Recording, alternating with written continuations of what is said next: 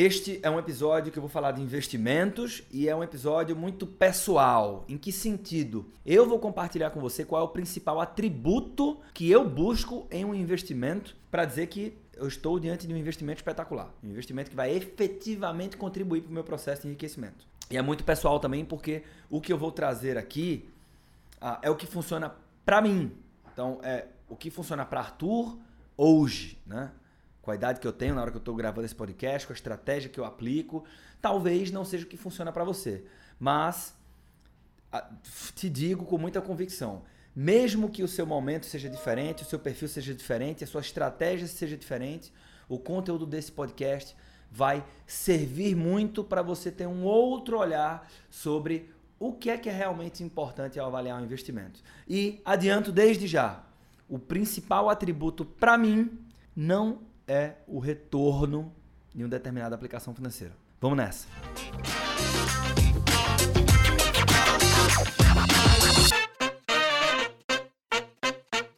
Bem, se você está chegando aqui agora, primeira vez aqui no podcast Segredos Financeiros, podcast Segredos Financeiros é uma iniciativa da Empreender Dinheiro e eu te convido para conhecer os outros, pod... os outros episódios aqui nesse podcast, mas também conhecer as nossas outras plataformas, com destaque para o site da Empreender Dinheiro, empreenderdinheiro.com, e também o nosso canal no YouTube, que tem muito conteúdo gratuito e conteúdo de qualidade, beleza? Vamos lá eu fiz uma ressalva dizendo que, cara, eu vou, eu vou compartilhar contigo qual o principal atributo em um bom investimento, um excelente investimento para Arthur. E isso tem que ficar muito claro, tá?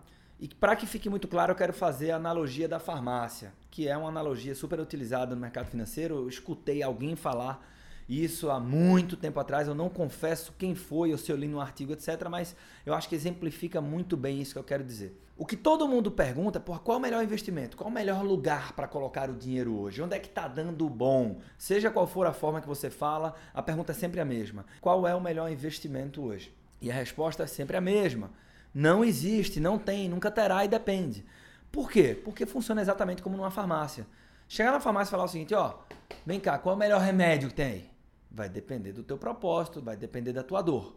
No mercado financeiro é a mesma coisa. A gente tem uma infinidade de produtos, mas vai depender da tua versão a risco, da tua, a, da tua preferência por retorno, por liquidez, da, do, do, do, prazo, dos teus objetivos, da tua história. Né? Do quanto de dinheiro que você já tem ou não tem investido, etc, etc, etc. Então você precisa ter uma estratégia, é isso que vai determinar qual produto melhor ou não. Né? Mas, vamos lá, deixando a parte filosófica de lado e no último episódio aqui do podcast Segredos Financeiros, eu falei um pouco da função dos investimentos, preservar a qualidade de consumo ao longo da vida, etc. De, se te interessar, eu te convido a escutar o episódio imediatamente anterior a este. Mas deixando essa parte filosófica de lado, quando você investe, dentre outros objetivos, você quer enriquecer. Tá? Então eu estou sendo muito pragmático aqui. Você quer enriquecer. Uh, e pensando nisso, o que é que todo mundo busca ao investir dinheiro? Retorno. Esse é o principal atributo. Ah, não, eu, eu quero ter um prazo adequado, eu quero ter é, é, segurança, eu quero ir num produto que eu conheço, que eu me sinto bem. Às vezes as pessoas investem por atributos que não são convencionais, do tipo, porra, eu quero investir por glamour, por status. Né? E isso é muito mais comum do que a gente imagina, tá? Cara, eu vou investir no mercado imobiliário americano. Eu quero ter uma casa uh, em Miami. E muitas vezes a questão não se trata do retorno, né? Se trata de poder sentar numa, numa mesa, num bar, numa reunião e falar, não, porque eu tenho uma casa em Orlando, inclusive e tal. O driver aqui, o direcionamento aqui é status. Acontece muito mais do que a gente imagina. Mas, por mais que a gente procure todas essas outras coisas, para a maioria das pessoas e na maioria das vezes, o que é que eu estou buscando? Retorno. Né? Se você for conversar com o corretor, o teu assessor de investimentos numa corretora de valores, com o teu gerente numa cooperativa de crédito, numa, numa instituição financeira de crédito, no próprio banco, o papo é sempre retorno no final das contas. Quanto volta? O, o, o próprio, os próprios especialistas vão propor a conversa enveredando por esse lado. Não, porque isso aqui é cento e tanto por cento CDI, isso aqui é tanto, isso aqui não sei o que, não sei o que você vai ganhar tanto, vamos fazer uma simulação. Se você colocar 10 mil reais, você vai ter tanto. Existe um motivo para se fazer isso. Eu vou falar mais sobre isso lá no final do episódio. Mas o fato é que todo mundo está olhando para retorno e nem tanta gente assim olha para liquidez. O que é que é liquidez? é o nível de disponibilidade do dinheiro. Você coloca o dinheiro hoje, alguns investimentos vão ter um prazo para resgate, um prazo de investimento, uma carência, você não pode pegar nesse dinheiro durante tanto tempo. E outros são muito líquidos, têm um alto nível de liquidez. Coloquei o dinheiro, ele está disponível amanhã. Tá? Ah, eu não sei se você já participou dos nossos treinamentos da Empreender Dinheiro. Um deles é o Contra-Golpe Financeiro, que embora ele não seja um treinamento introdutório, eu acho que não dá para chamar de introdutório, mas ele é o primeiro treinamento de investimento da nossa plataforma. Ah, e lá, quando eu estou falando né, como avaliar investimentos, eu vou apresentando os atributos que você tem que. Eh, os aspectos que você tem que analisar e eu deixo liquidez por último. Perto do final do treinamento, eu deixo liquidez. E eu faço isso de propósito, tá? Um motivo pelo qual eu faço isso é que ele realmente é menos visto. É assim, todo mundo está olhando para retorno, mas nem todo mundo está olhando para liquidez. E às vezes eu cometo equívocos, né? Quando eu, quando eu, eu menosprezo ou eu, eu é, eu subvalorizo a importância da liquidez. Veja só, tá? A gente começa a entrar no ponto alto desse episódio. Eu quero que você me acompanhe no seguinte raciocínio: investimentos têm a função de acelerar a minha curva de enriquecimento. Guarda isso. Investimentos têm a função de acelerar a minha curva. Então você vai ter uma curva de enriquecimento, você vai trabalhar, tem renda, tem disciplina orçamentária, transforma parte disso em capacidade de poupança, investe essa poupança, tal, tal, tal. Se você tiver bons retornos, você vai enriquecer mais rápido. Se você tiver retornos ruins, a velocidade desse enriquecimento vai ser menor. Então, assim, se você coloca o seu dinheiro na caderneta de poupança, você tem pouca velocidade. Se você coloca em melhores investimentos, você tem mais velocidade. Porém, porém, investimentos não vão, e aqui eu estou falando especificamente de investimentos financeiros, né? Não vão deslocar esta curva. Então, por mais craque que você seja com retornos, e aí eu vou tirar situações fora da curva, né? Ah, porra, comprei Bitcoin a um, pouco tempo depois ela valia 20 mil vezes um. Porra, até quem é do mercado financeiro não previa isso. Então você teve aí um elemento de sorte dentro dessa conta, né? É, ok, sorte tem a ver com preparo, com competência e tal. Tem, eu não estou tirando o teu mérito, mas estou falando que não foi só estratégia, não foi só conhecimento. Né? Então existem oportunidades fora da curva, isso existe, tá? Mas para 99% dos casos, investimentos eles vão bons investimentos vão acelerar a tua curva, mas não vão deslocar essa curva. O que desloca a tua curva de enriquecimento e faz com que você consiga enriquecer rápido não são os investimentos, são iniciativas empreendedoras. Trata-se de comprar barato e vender muito caro alguma coisa. Né? Então, eu vejo autores que falam de independência financeira, etc., né, que falam de disciplina orçamentária, mas se você for olhar a história do cara, o que deslocou a curva de enriquecimento dele não foi o retorno dos investimentos que ele tem, e sim foi ter se tornado best-seller de um livro que vendeu pra cacete, estourou a boca do balão e aí o cara recebeu milhares e milhares e milhares de reais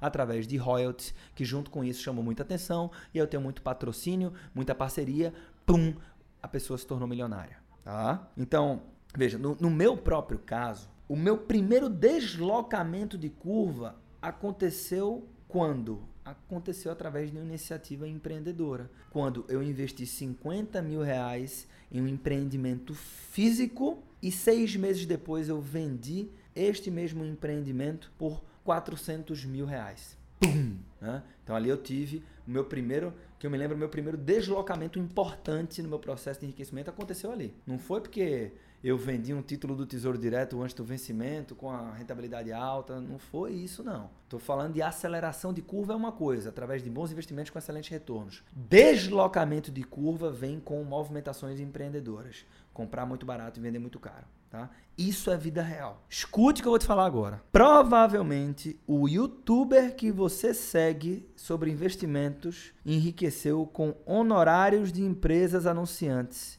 muito mais do que com os próprios investimentos que ele fez. E é uma coisa que as pessoas parecem não perceber. Então, o que eu quero que você entenda é que altos retornos são, sim, extremamente importantes. Afinal de contas, como eu mesmo disse, eles vão determinar a velocidade da tua curva. Então, quando eu vou investir, eu, você, nós todos deveríamos buscar altos retornos. A não ser que isso não seja importante para você. Aí volta para a origem da coisa, né? Sempre volta para a história da farmácia. Vai depender do que você quer com a tua dor, com o teu propósito. Se é um remédio 1 ou 2, se é um investimento A ou B, tá? Mas eu, quando eu estou colocando em xeque retorno, né? Contra essa história das iniciativas empreendedoras, eu não estou dizendo que retorno não é importante. Estou, estou reafirmando aqui. Retornos, altos retornos são sim muito importantes. Mas, para enriquecer de verdade, sobretudo rápido, é necessário fazer movimentações empreendedoras. Essa que é a mensagem, tá? Isso não tem que ser necessariamente abrir uma empresa. Então, a gente pode, inclusive, depois eu posso até fazer um podcast só sobre isso, tá? Iniciativas empreendedoras. Você pode. Ah, Arthur, se você, ó, se você achar interessante essa pauta, manda uma proposta. Inclusive, tá aberto para sugestões, temas para tratar aqui no podcast Segredos Financeiros. Então vai lá no Instagram da Empreender Dinheiro ah, e manda um direct para a gente com uma sugestão, tá? Vai ser super bem-vinda, né? Mas é, o que eu estou dizendo é que você vai precisar dessas iniciativas empreendedoras. Né? Quer validar isso? É muito fácil. Olha ao teu redor. Olha as pessoas que você julga ter sucesso financeiro. Que você julga, digo, porque a gente se engana muito, né? Nem sempre quem parece ser rico é efetivamente rico e vice-versa. Mas as pessoas que você julga, ou que você tem uma certa segurança de que, pô, esse cara tem um certo sucesso financeiro, essa mulher tem um certo, um certo sucesso financeiro, olha ao redor e observa. Será que essa pessoa tem um sucesso aparente porque ela ela tem bons retornos nos investimentos que ela faz e ela parece ter disciplina orçamentária, ou porque ela tem e ela executa ou executou iniciativas empreendedoras de sucesso. E olha que isso começa a ser perturbador, porque você vai perceber que a maior parte é porque tem iniciativas empreendedoras e, pior ainda, tá? Muitas dessas pessoas que você julga como referência de sucesso financeiro, elas desconsideram as boas práticas propostas pela educação financeira. Muitas vezes são pessoas que não respeitam orçamento, nem sabem quanto gasta. Às vezes não sabe quanto ganha. Às vezes esse cara é, é, compra demais, gasta muito mais do que poderia, ou do que não, não, não do que poderia, mas do que poderia eventualmente e do que deveria para ter um padrão de vida super bacana. Ou seja, tudo diferente do que propõe a educação financeira e mesmo assim você está falando de pessoas que você julga ter sucesso financeiro, né? Então, observa, né? E aí, dito isso, onde é que eu quero chegar? Para fazer movimentações empreendedoras, você muitas vezes precisa de dinheiro, sendo que você não consegue ter autonomia de quando é que as oportunidades de comprar barato para eventualmente vender caro vão aparecer na tua frente. Você pode contribuir para esse processo, buscando isso, mas não depende só de você. Às vezes você nem imagina e aparece uma puta oportunidade na tua frente. E se você precisa, na maioria das vezes, você precisa de dinheiro para executar essas movimentações empreendedoras, você precisa, meu amigo e minha amiga, de liquidez. E este é, para mim, hoje, o aspecto mais importante, o atributo mais importante que eu levo em consideração na hora de determinar a composição da minha carteira de investimentos. Ou seja, eu não tenho reserva de emergência. Né? Aquela, você tem que ter uma reserva de emergência equivalente a seis meses, mais ou menos, do teu custo de vida. Porque se acontecer alguma coisa, você tem que poder contar com esse dinheiro. E esse dinheiro você tem que ter alta liquidez.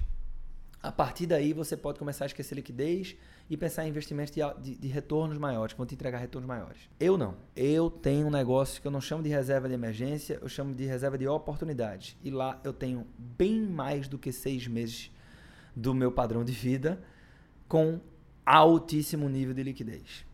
Percebe? Então, isso já representa uma diferença muito importante. Por que, é que eu tenho bem mais do que seis meses? Porque, de novo, eu não tenho autonomia de quando que essas oportunidades empreendedoras vão aparecer. Por isso eu preciso de liquidez. Agora veja, eu, eu já respondi aqui nessa primeira parte desse episódio. E eu estou dividindo em duas partes para ele não ficar tão grande assim, tá?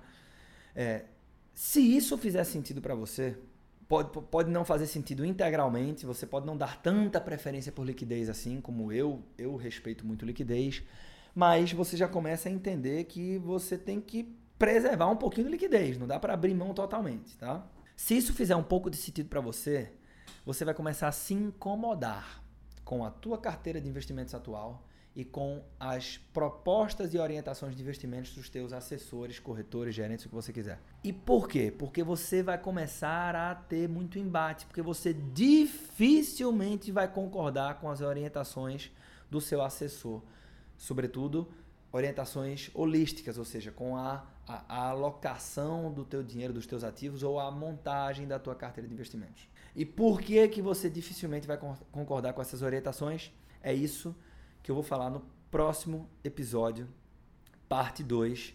Na verdade, com a, na parte 2 desse episódio como um todo, ou seja, no próximo episódio. Então, se você se interessou por esse assunto, recomendo que você escute integralmente o próximo episódio até muito breve. Um forte abraço.